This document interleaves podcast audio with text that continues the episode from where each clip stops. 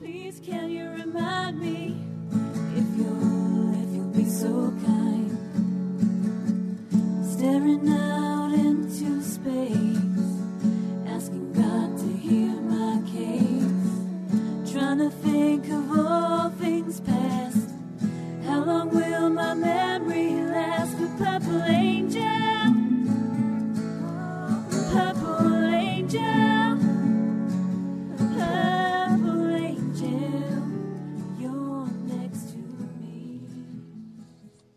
Well, hi, everyone, and welcome to Alzheimer's Speaks Radio. I'm Lori La Bey, the host and founder of Alzheimer's Speaks, and I'm just thrilled to death that you are here joining us today.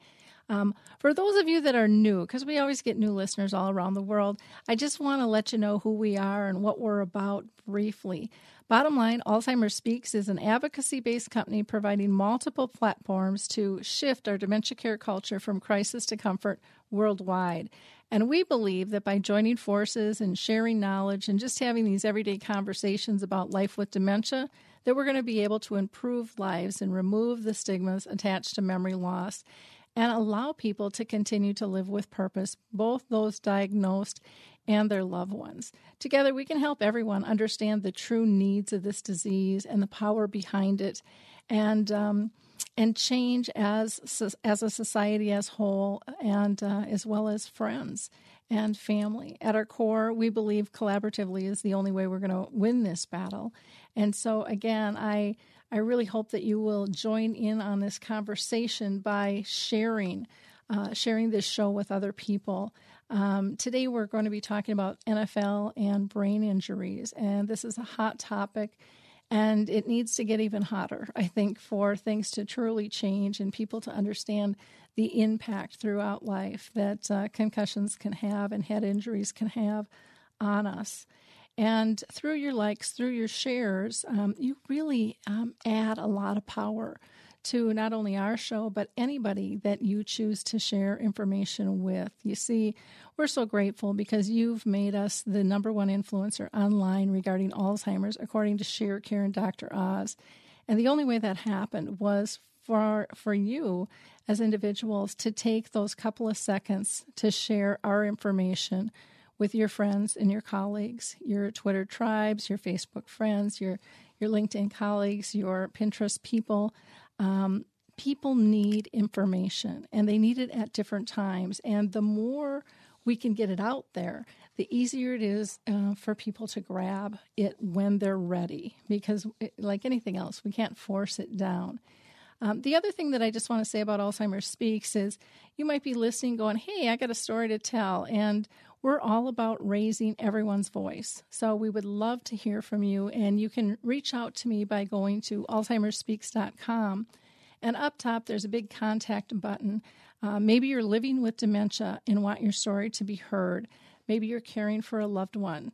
Uh, maybe you're a researcher um, or an advocate or a movie director or an author. It doesn't make any difference. We want to hear from everyone because it takes all of us to really make change. Now, before I introduce our um, guest today, I want to just give you a couple of free offers that you can take advantage of. One is for FreshBooks, which is a free accounting system that you can utilize for 30 days by going to FreshBooks. Uh, I'm sorry, go to gofreshbooks.com forward slash alive. That's gofreshbooks.com forward slash alive and check them out. The other is for um, Audible, which is a great way. You know, we're, we're such a fast paced society. Many of us don't have time to sit down and read a book, but we can listen in the car or while we're jogging or walking um, or maybe just relaxing, trying to take a nap. And you can uh, get a free 30 day trial by going to audibletrial.com forward slash social. Again, that's audibletrial.com forward slash social. So that's enough of my housekeeping. Why don't we why don't we get to this show? Because again, I think it's going to be a really interesting conversation. Um, we're going to be talking with um, two great guys. The first is Dr. Jason Carthen, and he is known by some, um, or to some, as the leadership linebacker, um, or some just refer to him as Dr. Jason. He's a former former professional football player for the world champion New England Patriots. He's an international speaker, author, avid blogger, and media personality, along with a philanthropist. Um, and if you go to his website and just click on any of his videos, you know, you're going to be just trapped because he really is engaging. Um, and today we're going to discuss with uh, with Dr. Jason um, his views on concussions and and football. So, welcome, Dr. Jason. How are you today? Oh, I am well, and thank you so much for that introduction. Uh, that's a lot to live up to, but I'll try. oh, it's, it's pretty simple. You go to your website, and it's so impressive, and you are so engaging and just so authentic, which is uh, rare these days um, to to feel somebody's passion come through um, through video and, and through the internet. But it really it just bounces right off the machine and, and hits you right in the soul. So I, I thank you for your work.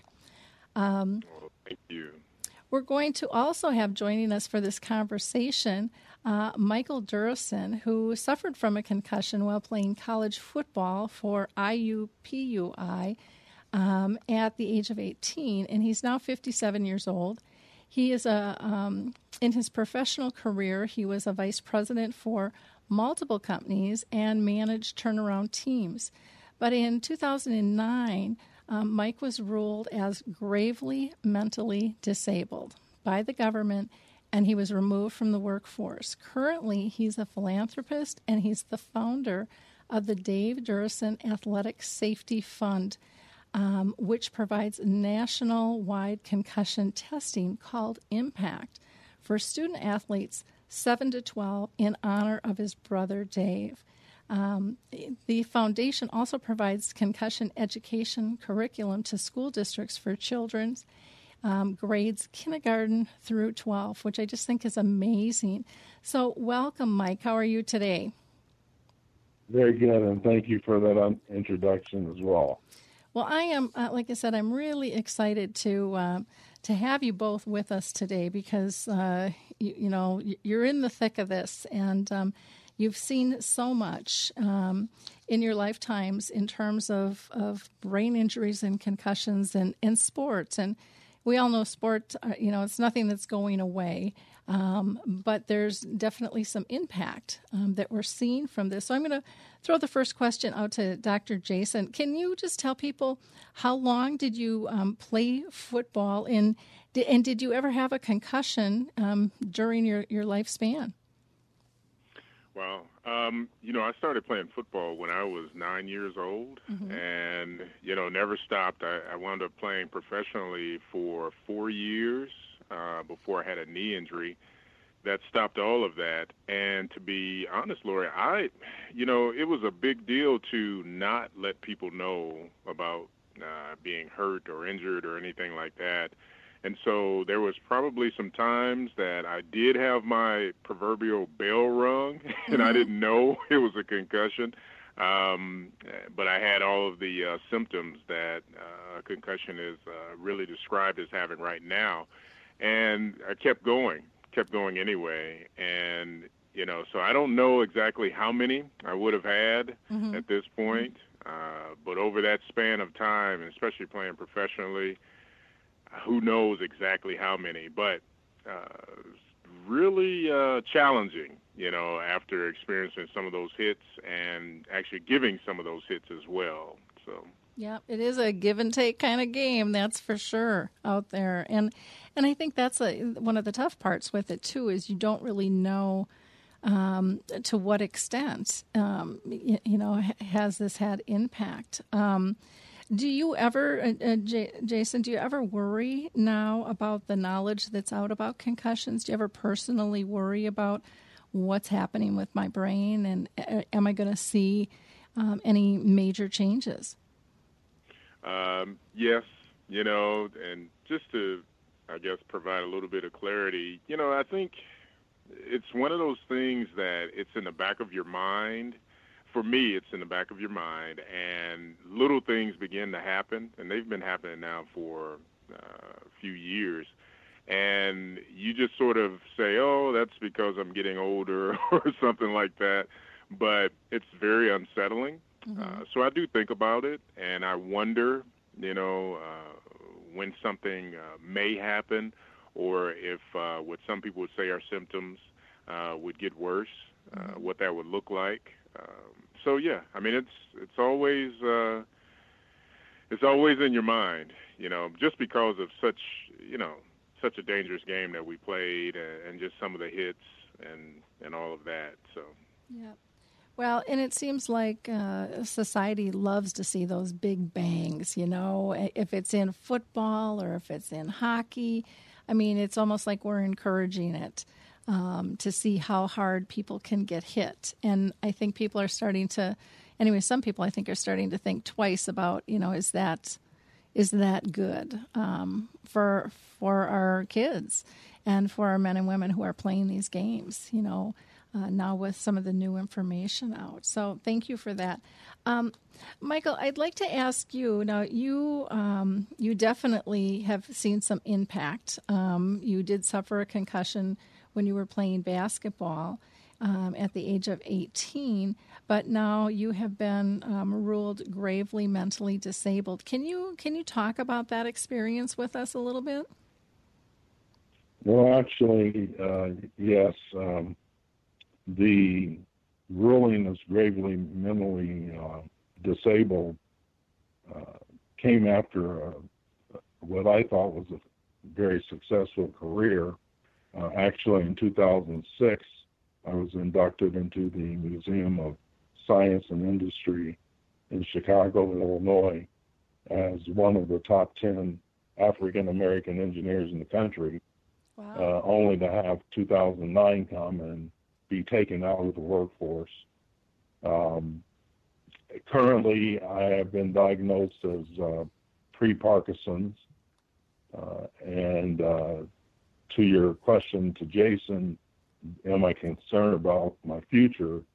Uh, yes, very much so, uh, because I've been diagnosed uh, as far as psychiatric problems with everything probably with uh, the exception of Tourette's. Mm-hmm. And now the common uh, diagnosis is that I'm pre Parkinson's. Okay. And that's something that is a very uh, devastating uh, disease, and it makes life have an urgency about it for me because I don't know how long I'll be able to continue to live life as I currently do. Mm-hmm. Yeah, I, I, can see where that would be a, a huge, huge concern. Now, you also um, had a brother, uh, Dave Duerson, and um, who can you tell? I'll let you tell the story a little bit about Dave and how you have come to um, this athletic safety fund in his honor. Dave uh, started his uh, career as a football player at a very young age. Uh, attended Notre Dame, uh, was the uh, co-captain of the team there. A very smart individual. He graduated from Notre Dame with a degree in economics uh, with honors. Uh, was drafted and played for the Chicago Bears and was on the 95 uh, Super Bowl shuffle Chicago Bears uh, pardon me, Jason, uh, since you're uh, a Patriot, and in that game, uh, Chicago uh, actually paid, played the Patriots and won the Super Bowl. yeah. And uh, then he played in the '90 Super Bowl with the New York Giants and won the second Super Bowl. And he was uh, the uh, NFL Man of the Year twice, uh, once winning the Travelers Man of the Year, and then the second time winning the Walter Payton Man of the Year award. And his uh, NFL career was 11 years. He was successful in business, um, got a uh, master's degree in business uh, at Harvard, and uh, was a supplier to McDonald's and Burger King and uh, many other companies in the meat uh, processing business. And then in 2011, uh, Dave took his life uh, while he was a member of the uh, NFL Disabilities uh, Commission, which was consisting of uh, three players and three owners of the NFL. And he, Dave took his life February 2011 by shooting himself in his heart. And he sent out a message to the family uh, to have his brain sent to the NFL Brain Bank, which is located at Boston University. Um, and uh, after the autopsy, they determined that he was in the fourth and final stage of CTE, which is uh, CTE is very much in the news these days. There are a lot of people that are concerned about it. Uh, basically, it's a disease of the brain from uh, brain concussions that uh, never heal. And so it's one concussion after another after another. And uh, it's a dreadful disease. As a family, we never knew that Dave was going through that. He moved to a little island south of Miami and was uh, very much away from all of us uh, who live in the Midwest. Okay. And so we started the fund uh, a year after he passed uh, because as a family we determined that the portion of the population that is not being given consideration as, as far as concussion legislation and uh, treatment and prevention uh, are the kids uh, kindergarten through 12th grade. And so we provide uh, concussion goggles, which are simulators of concussion, and give the kids the symptoms of concussion when they're wearing them. And we're uh, currently uh, providing those, and also the ImPACT study, which is a neurocognitive test. Uh, it's been used worldwide uh, in World Cup soccer, the NFL, the NHL, the NBA, Major League Baseball, and boxing. And we're providing that at our cost to schools in the country. Uh, our goal for 2016 2017 is to provide those two technologies to over 13,000 uh, schools in the country. Uh, we're basically trying to provide to the uh, 100 largest school districts in the uh, in the country, and uh, if we're successful, we will touch over 7.2 million children during this next school year. Wow, that is that is fabulous. Now, um, I'm just going to ask you in terms of, funding, because you said you know you, you guys are eating that uh, that piece. Where do your funds come from? Are you are is it individuals? Is it corporations? Is it is it grants? Is it all of the above? We have been fortunate to to get some grants. Um, basically, up until this year, uh, the funding came out of uh, the income that my wife and I have. We got some uh, some support from some smaller corporations, and then we have one larger corporation that provided funds. And then for uh, this current project, we have uh, been blessed with a very uh, significant contribution from uh, a corporate donor who has pledged donation for 20 consecutive years and with the goal that we will provide the services that I mentioned to every public school in the nation. Wow, that is fabulous. It's nice to see a business step up um, to help you get this good work done. This, this education and protection and awareness is, is so vitally important. Um, Now, one of the things I, am going to switch gears a, a, little bit here because I, I, think if people haven't seen this film, I, I, think they have to go watch it. The movie Concussion. And so I'm going to throw this um, to uh, Dr. Jason, then I'll come back to you again, Michael. Um, but Dr. Jason, have you have you watched the film Concussion at all? Um, I I ended up watching it when I was traveling, when I was speaking, and I I literally watched it twice in a row, and I never do that with a film, but I was just stunned by this film. It, it just really really grabbed me, and the information, um, and the process of of one man's battle to to kind of bring this out into the world. Have you have you seen it?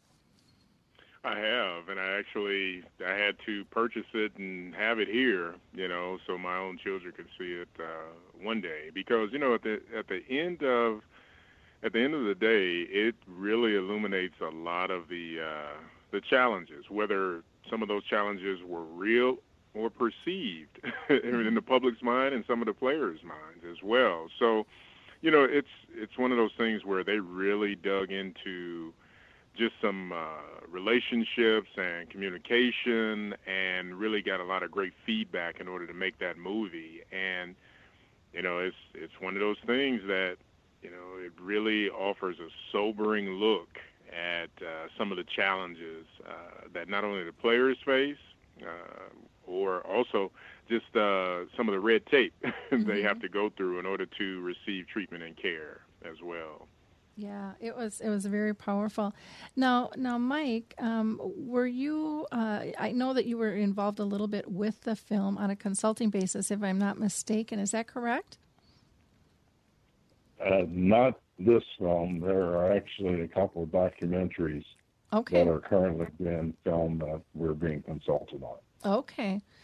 Um, have you seen this uh, this Hollywood film though, the movie Concussion? Yes, I have, and uh, we've been blessed with uh, free DVDs to supply to the uh, school systems that we're reaching out to. It's a part of our uh, administrative kit uh, that we supply for the concussion goggles, we also include a copy of the movie Concussion so that the school administrators and teachers uh, can become informed regarding that. And my brother David has actually uh, played in that film. And uh, Sony has been very good to us to allow us to uh, utilize their their project and their their funds to uh, send that movie around the country. Oh, that is that is wonderful to hear that they are um, being so gracious with that um, because it it is so powerful, and I think it's going to make uh, kids and parents alike, you know, and again with teachers and coaches, uh, sports differently, and um, the need for protection and you know the effects. I, I, my heart just went out to the family struggling you know when they didn't know what was going on and um, to see these men take their lives because they, they didn't know what else to do and they're you know screaming out for help and and yet there wasn't there wasn't much help um, out there you know you'd like to see that door really open up and it, it seems like um, business wise, I mean, people, you know, organizations are afraid of um, saying, you know, yes, we'll support this because, oh my gosh, what's it going to cost us with our bottom line? Um, but, you know, it's the right thing to do to be able to so- support people through the risks of the game, if it's football, if it's hockey, or whatever. And I think if we can at least help remove some of the fear and give people some support, and there's lots of things we can do to help a family understand this and, and the person diagnosed um, learn to live with it the, the best they can. Um, you know that's that's a huge gift that really offsets a lot it doesn't get rid of the disease but at least it takes away the isolation um, which I think is is just so devastating to to so many people out there. And um, you know, when I talk to people all over the world, um, you know, because of you know what I do. um, one of the things people with dementia say over and over and over again is just the fact of, you know, how did you deal with that diagnosis? And most of them say it was a relief. At least now I know there's really something wrong. Where before they just thought they were going crazy, and that's kind of what I saw in the film was these poor guys just struggling, thinking that they're nuts, not knowing what is happening to them and um, I, I, just think that that's such a critical piece that we we have to raise a voice on this and and do it in a in a compassionate, caring way. Not saying that we can fix it, not saying that we have all the answers, but we can support people in a gracious manner, and um, and and listen to them. You know, give them an outlet so that so that the researchers can truly learn what's going on. You know, with this disease, and I think that's such a a misstep not to not to engage and have those honest conversations because to me it puts us behind the eight ball um, of of fighting the battle of the disease. Um, Dr. Jason, what, would you, I guess, say to those comments of mine? Is that something that aligns with you, or are you thinking this gal's a little wacko? no, no. As you were talking, I mean, it, it resonates with me, and you know, just you said a lot, so I'll just pick out one thing there at the end. The whole idea of just having these feelings on the inside of uncertainty. That's probably the best thing mm-hmm. for me to call it. Um, just feelings of uncertainty and wondering, okay, what what is this? What's going on? Why these changes now? Like you said, it's almost just a, a relief uh, when you're able to understand. Okay, I'm not the only one uh, dealing with this. I'm not the only one that has some uh, concerns or challenges or whatever it may be. Uh, so, you know, that part resonates with me about what you shared. But then also, just going back to some of the things related to what were uh, depicted in the movie, you know, it was just, it was heartbreaking to see a lot of um, just the examples. And while they were actors, they were still very good actors, and they showed, you know, the guys that had that gradual decline, but they felt isolated. Mm-hmm. That's the part that that's that's just horrible if you really think about it. And in some ways, you really you really want to ask, you know, why did it come to that? You know, why did it take so long? You know, and and I'm just hoping that now with uh, shows like yours and uh, some of the things that are taking place uh, to really heighten awareness, more things can be done, and no one has to feel like they're isolated and they have to really uh, walk this thing out all by themselves. So yeah, everything you shared, it's it's on point. It mm-hmm. resonated with me.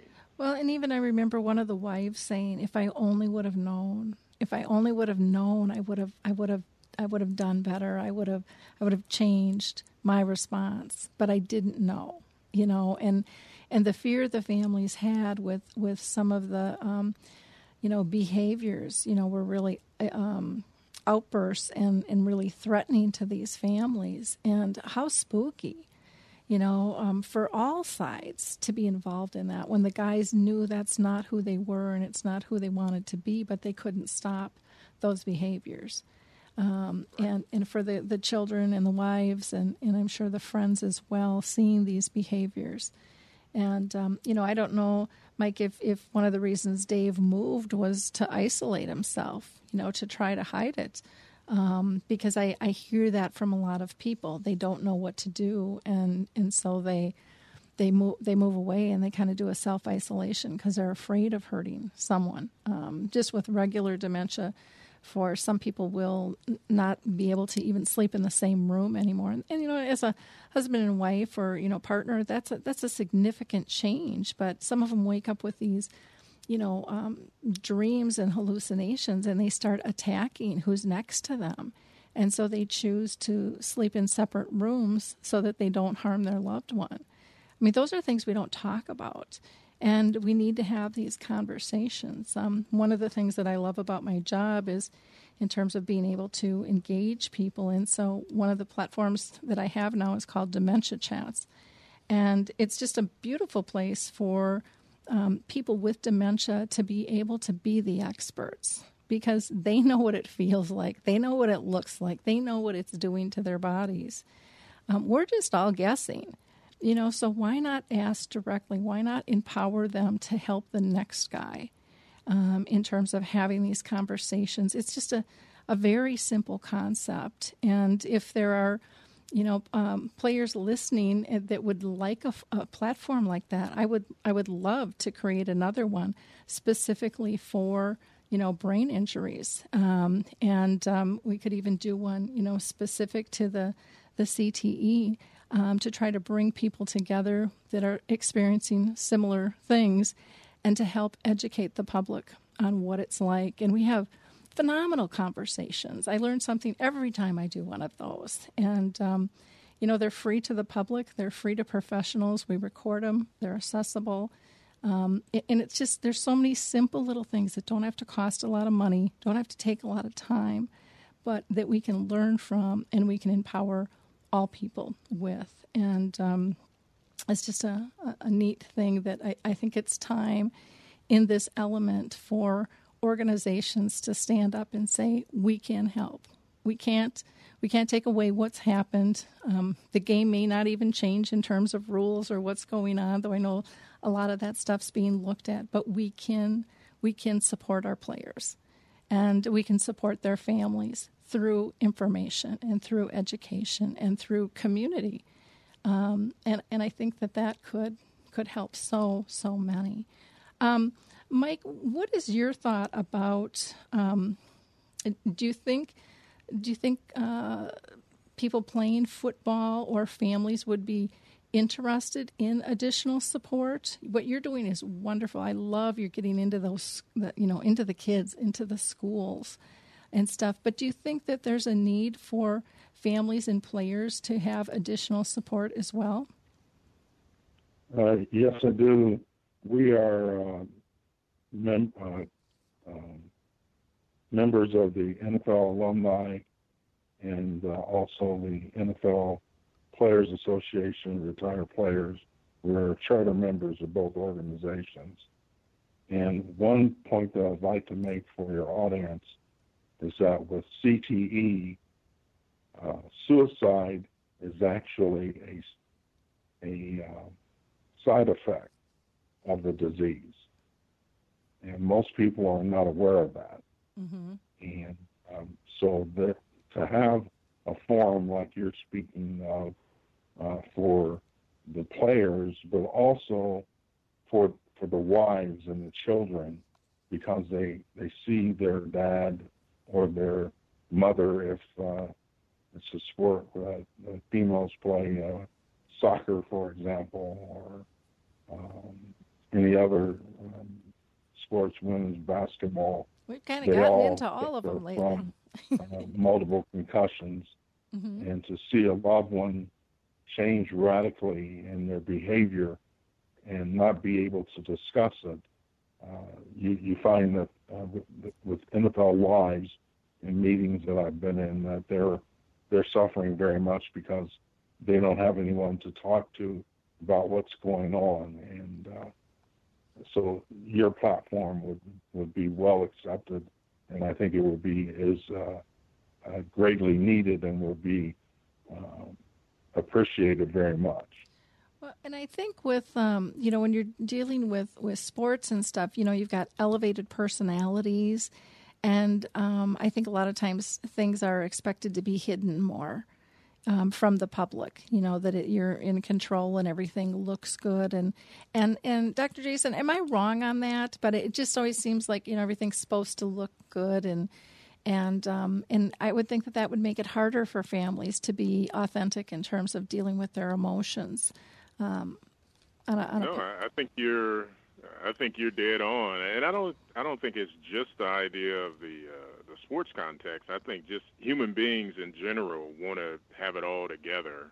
they yeah. want to be perceived a certain way, um, and so once you once you start bumping into some things and, and you are sh- excuse me you're shown to not have it all together it can be it can be a little challenging. I mean, mm-hmm. that that can be problematic, and you know, for many of us, this whole social desirability says that you know I, I want to be seen, you know, in, in a certain light, and it's hard to keep that up, and especially if there are some challenges uh, in terms of your just your ability to live the way you've always always lived because of some challenges related to mental health or whatever it may be. So, you know, it's it's a very real thing. I mean, and, and the fact that you are creating open forums for this, um, I just think that's amazing. And more more of the guys need to hear. And it's not just so let me press the pause button. It's not just us, the guys that played in the uh, National Football League. I mean, you have volleyball players, basketball players, soccer. I mean, there's so many people now uh, that really, you know, struggle mm-hmm. uh, based off of one hit, you know, to to their head or whatever it may be. It can change their lives. So the fact that you're heightening awareness and you're creating open uh, forums, I mean, Lori, that's that's exactly what we need. Uh, we just have to be open to receiving the help, though. Yeah. At this point. One of one of the um, other platforms is called, um, and I actually brought it over from the UK. is called the Memory Cafe, and it's probably one of the most beautiful things that I get to experience, and I learn so much from people. Um, it's just a, a just a, a, really great place and, and, an honor to be a facilitator of these. But it, it, allows people with dementia and their care partners to come. So as husband and wife, or if it's a, a dad and a daughter, or you know whatever. Um, but they they come and they are able to talk with peers that are going through this and. Um, what is so cool is they walk in a little apprehensive. Usually one wants to come and the other one's kind of dragged in the door, going, okay, I'll try it. But by the end of the first meeting, if not by the second for sure, I could prop them up in front of um, somebody doing a, an interview for TV or some kind of news platform, and they are just all in. Their embarrassment is gone. They're they're empowered because they know they're not alone. They know that everybody around the table gets it and is supportive. And the disease brings us together, but it takes a back seat. And um, I think that's the beauty of it. It allows people to get back to the core of their relationships. And, and even with some of the larger organizations, they're like, well, you know, you can't have a person with dementia and the care partners at the same meeting. And it's kind of like, well, where the heck do you think they are the rest of the day? They're together, you know? Um, we need to be able to talk respectfully. We need to let people get back to the core of who they are and, and help build on that instead of take it away so that one person is always caring for someone else and really kind of get rid of that term caregiver and really get back to care care companions or care partners. So it's a two-way street. And um, get people to be able to laugh and cry and and process those emotions and, and feel grateful for what they still have left and um, what's around them to, to really live in the present moment. And and it, it's just a it's an incredible forum that I think has so much power and and could probably be used in this um, this setting as well. Um, you know, the conversations are just just unbelievable and um, the camaraderie is just so tight. And I, I, guess I see that one of the biggest failures of society is is the isolation and the embarrassment, and, and that's another forum that kind of takes that away and empowers people to feel good again as a person. Even though they're not perfect, none of us are, you know, and we kind of joke about that. It's like, you know, we're, we're all carrying our baggage. It just comes in different sizes and in different lots and hits us in different ways. So you know, if, if dementia and neurological um, disorders have one thing to teach us is that none of us is perfect. And, you know, so let's just clear that off the table right now. Let's stop striving for that and let's learn to be authentic, you know, because authenticity brings us so much peace and so much joy and, um, you know, simplifying things because we've gotten so fast paced and, and things. So, um, yeah, it's just, uh, like I said, I, I, just I'm so behind all of this and would love to um, love to help create some change. So hopefully, even just our our conversation will get some of our listeners and and um, and maybe some some players um, and um, some organizations thinking a little bit differently. That this doesn't have to break the bank; um, it can actually, I think, support them um, from draining the bank in a lot of ways just by doing social good, just by remembering we're people and we're human at our core. and that we need support. Now, I do want to um, see, Mike, if, if you had anything else you wanted to add, but I, I definitely want to talk a little bit more about, you know, the the um, the foundation that you've built and how people can uh, get involved in that. But did you have any comments on, on what we were just talking about? Uh, I think you've done, you and Jason have done a great job of explaining uh, the realities and the experiences of of the players. And um, I would just uh, ask a question concerning how people can become involved. Uh, we have a website that has a very simple uh, name, which is DD, like Dave Duerson, the word fund, F-U-N-D dot org. So ddfund.org. And you can go to that site and you can see what we're doing. Uh, we've had this site since 2012. We provide white papers and all kinds of up-to-date information con- concerning uh, traumatic brain injuries, not just concussions, but uh, it uh, is an opportunity to get good information, and um, we concentrate on things that are happening to children.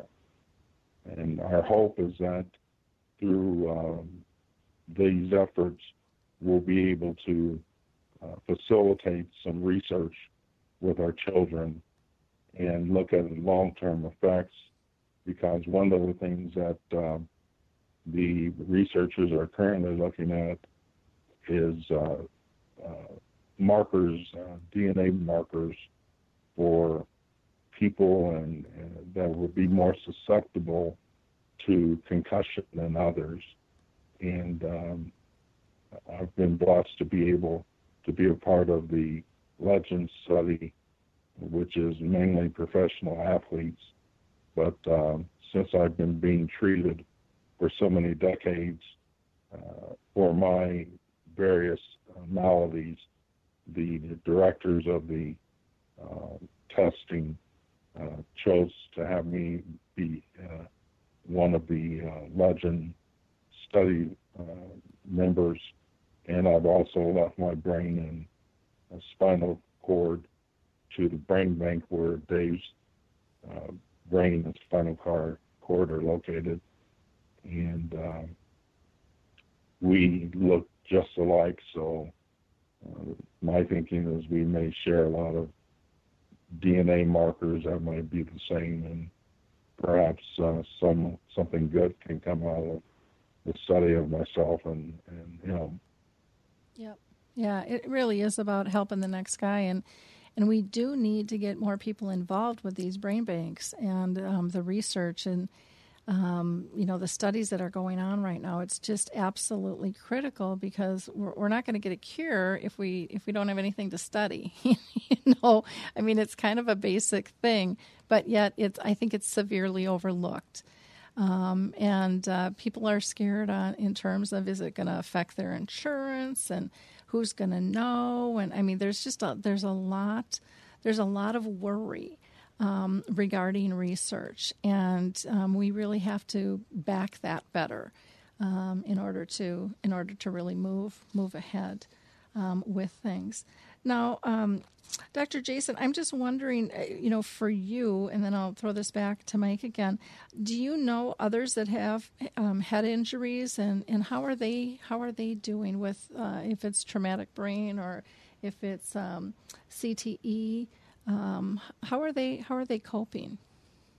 Yeah, well, you know, again, a lot of the guys uh, they will share what they think it may be, mm-hmm. uh, but they are not very forthcoming with it, uh, and it's almost. Uh, this is the sad part uh, that you touched on earlier, but it's almost like a a sense of uh, shame mm-hmm. that's associated with it, and the guys that I talk to, because we'll get together for, whatever it may be, uh, appearance or seeing the children or talking to the youth, and and you can tell there's something going on, uh, but they don't really like to talk about it, and I can't blame them. I don't like to talk about anything like that. It's uh, it really speaks to um, you know, facing some things that you may not want to face uh, at that point. Uh, but you know, um, it's an unspoken thing right now for the most part, um, and so the coping part is really not dealing with it mm-hmm. right now. Um, and until you really gain some clarity uh, on whether or not it's it's truly there, um, you know, it's not really something that's discussed too much, uh, other than maybe a offhanded remark to try and make make light of it or something like that. Uh, but yeah, I mean, Lori, it's not it's not something that's really focused and people are trying to discuss next steps or getting help around certain things if that makes sense. Yeah, it makes total sense, and that's what I've seen in my years with uh, just Alzheimer's and dementia in general. Is and when you say the shame game, I mean it, it's it that's awful. Nobody should feel ashamed of having a disease, and yet and yet there is such shame and and um, and blame too um, that comes from all different directions with this and you know that we've got to get rid of that. We've you know we've we've gone in and we've supported um, cancer when people couldn't even say the word; it was just the c word. You know, um, we've gone in and supported. Um, you know, AIDS, where people couldn't have that conversation, and, and it's time. It's time for all these neurological disorders to get out of the closet and get into the living room, and and people be able to have a comfortable conversation. And the only way we can do that is to be honest. And you know that might be through tears and laughter um, but you know we have to have these authentic conversations. Um, it's it, it's what people deserve you know. It, it's it it should be almost a rite of passage in terms of this life as far as i'm concerned. Um, and uh, not something that that they have to struggle with um, it, there's too many other things to struggle with we've got to support we've got to support these people um, you know dealing with this. Um, we just have to. We've got to change. Um, so thank you so yeah. much for that.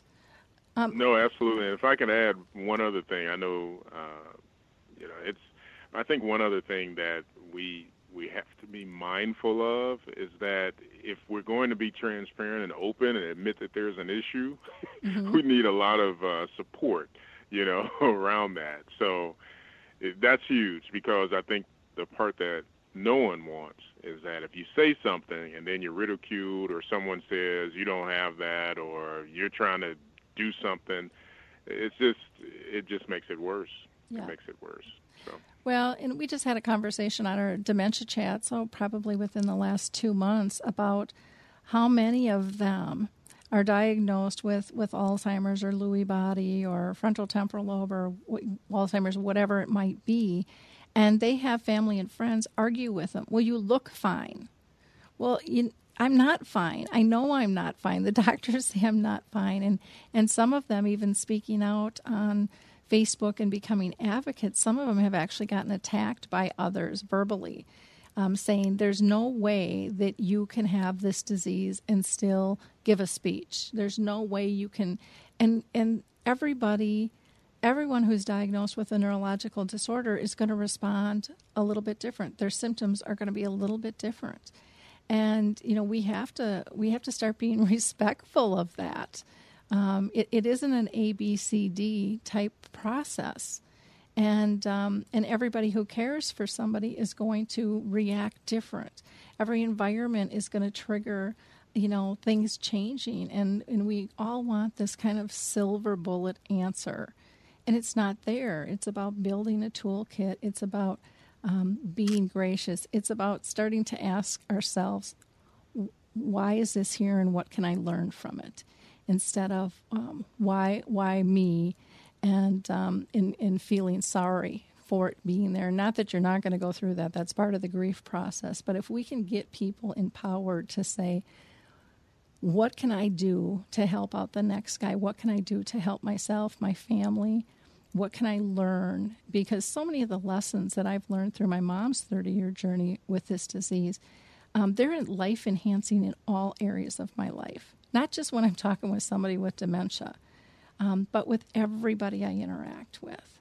And, and I think there's just beautiful life lessons that can be learned and embraced if we give people the opportunity to do that, if we give them permission to be honest and authentic and um, and not always look pretty, you know, and, and do it right because none of us do. I mean, none of us do. We're not perfect, you know. Um, so I just I cannot thank you to enough for being with us today. I, I just think that this has just been such a, a, a, fun and brilliant conversation, and hopefully we've we've raised some awareness here. Um, Mike, was there there anything else that you wanted to to talk about? You are just doing such great work, you know, with your Dave Duerson um, Athletic Safety Fund and, and working with the schools and the kids. I just, I think it's absolutely brilliant. Um, oh, I know. One thing I, I, wanted to ask you was about your servant leadership um, calling. Can you tell us a little bit about that? Well, it, it's um, a function of the uh, task that God has given us, uh, my wife and myself. Uh, we look at our fund as a missionary effort. And uh, you were just talking about um, the need to be forthright with the disease. And I've come to a point, point where I wear my uh, mental health and uh, neurological problems as badges of courage. And I'm very open about it. Um, my brother Dave was my medical power of attorney for 23 years. And during that 23 years, I voluntarily went into the locked psych ward 18 times. And uh, it was a conscious decision. The guy gave me a sixth sense that when I would feel myself going toward rage, I would take myself out of the family and off the streets and into the locked psych ward where I could, with my with my Bible in hand, where I could uh, study the Bible and uh, have private time with my uh, psychiatrist until I was ready to come back out.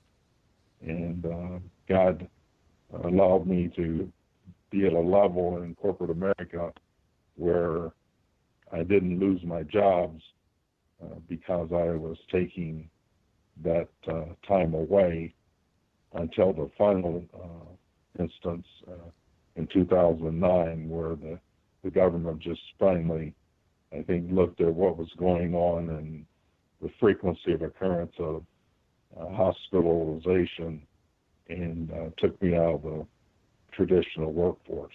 Mm-hmm. I, I, think that uh, also we, I've been involved with the Indiana State Legislature getting laws changed. Uh, there are four laws that uh, I've written the foundation for.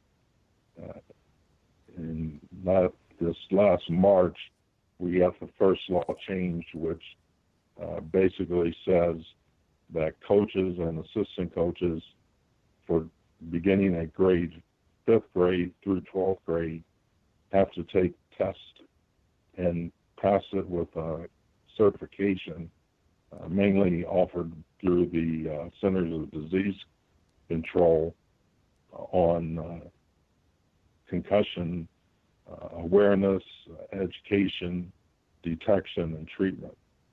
And they have to take this test every two years and pass it, or they can't coach in, in the public school system in Indiana.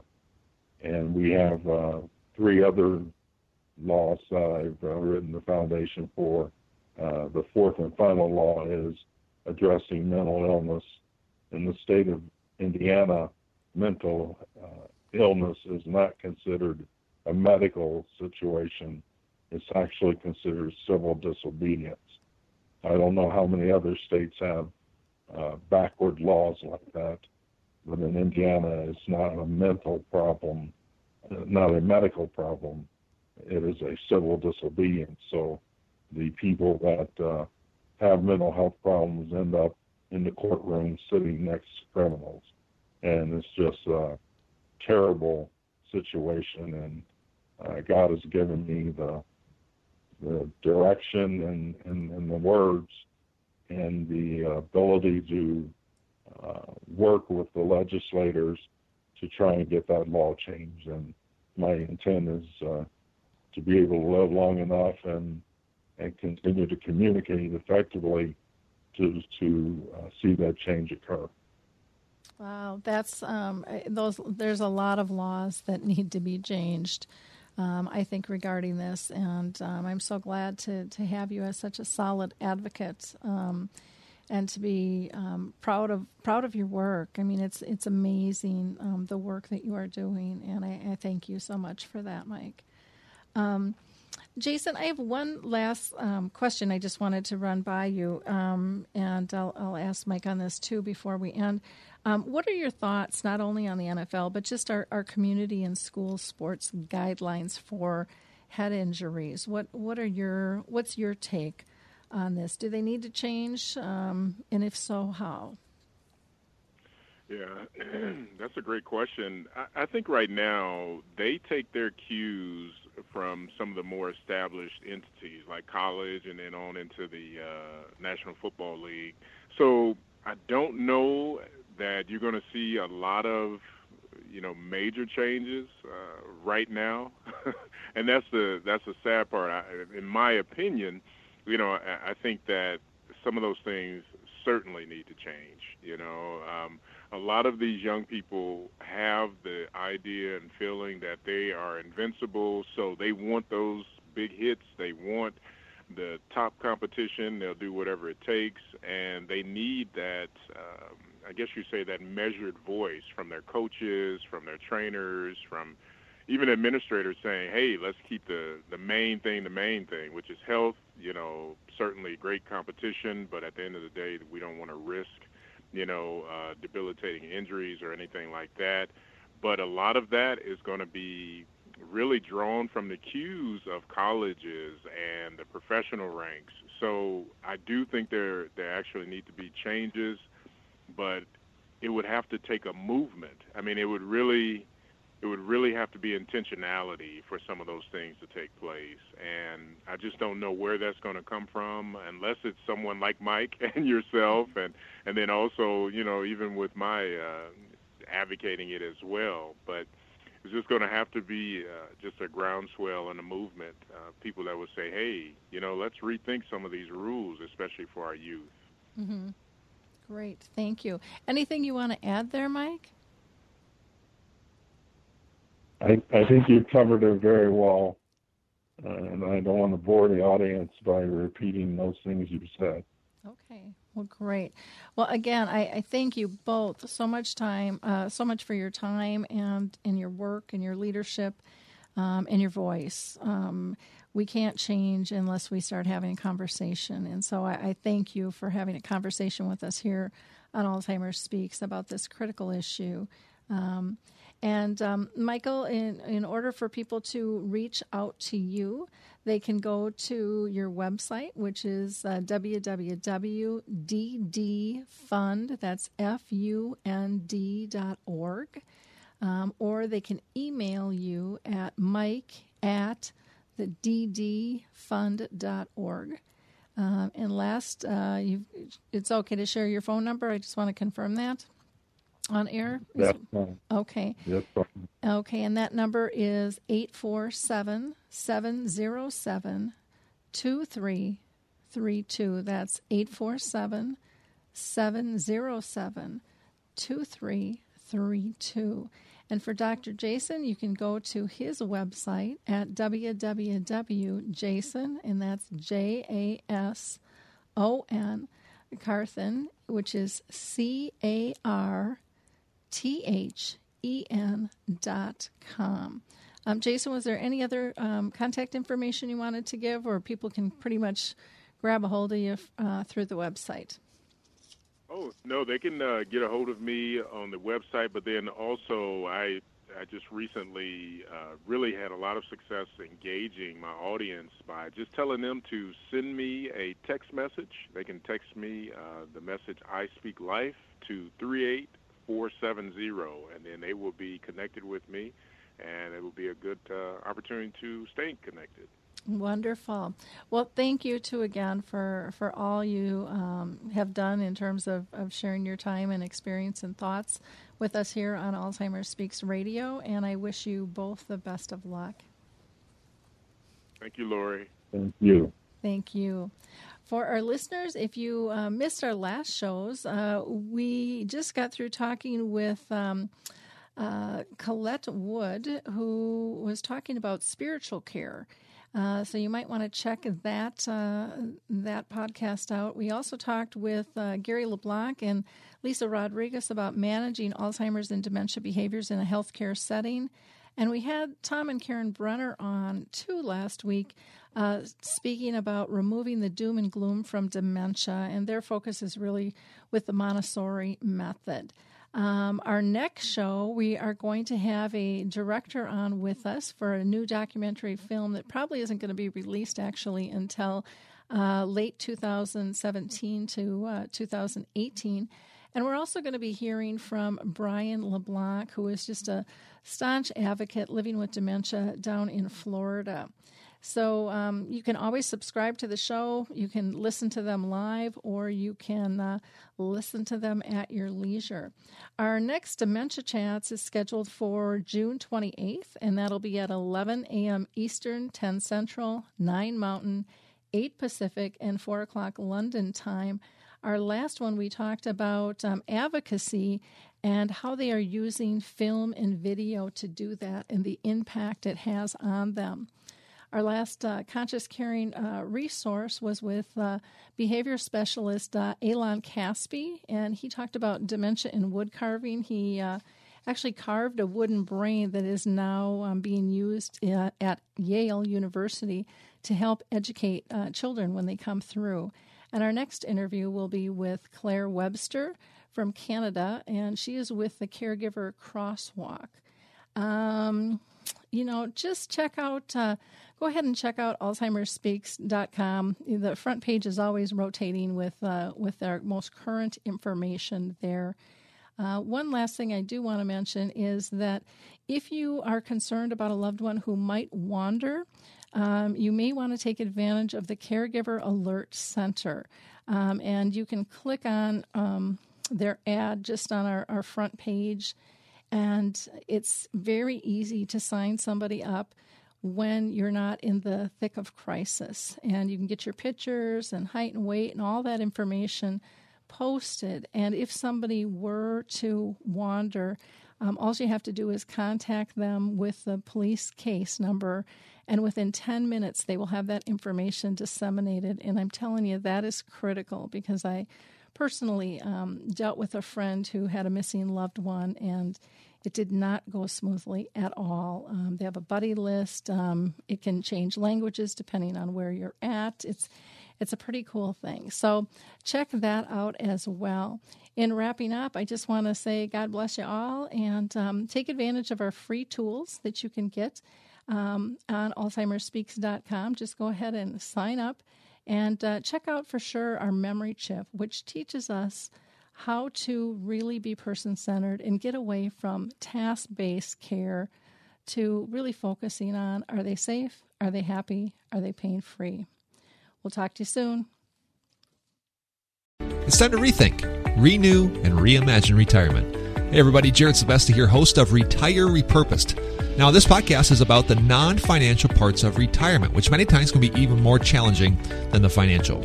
We believe retirement is not the end, rather, the beginning of what could be the most impactful, purposeful, and fulfilling season of a person's life. So don't retire, become repurposed. To listen now, search Retire Repurposed on your favorite podcast platform, Senior Resource, or Life Audio.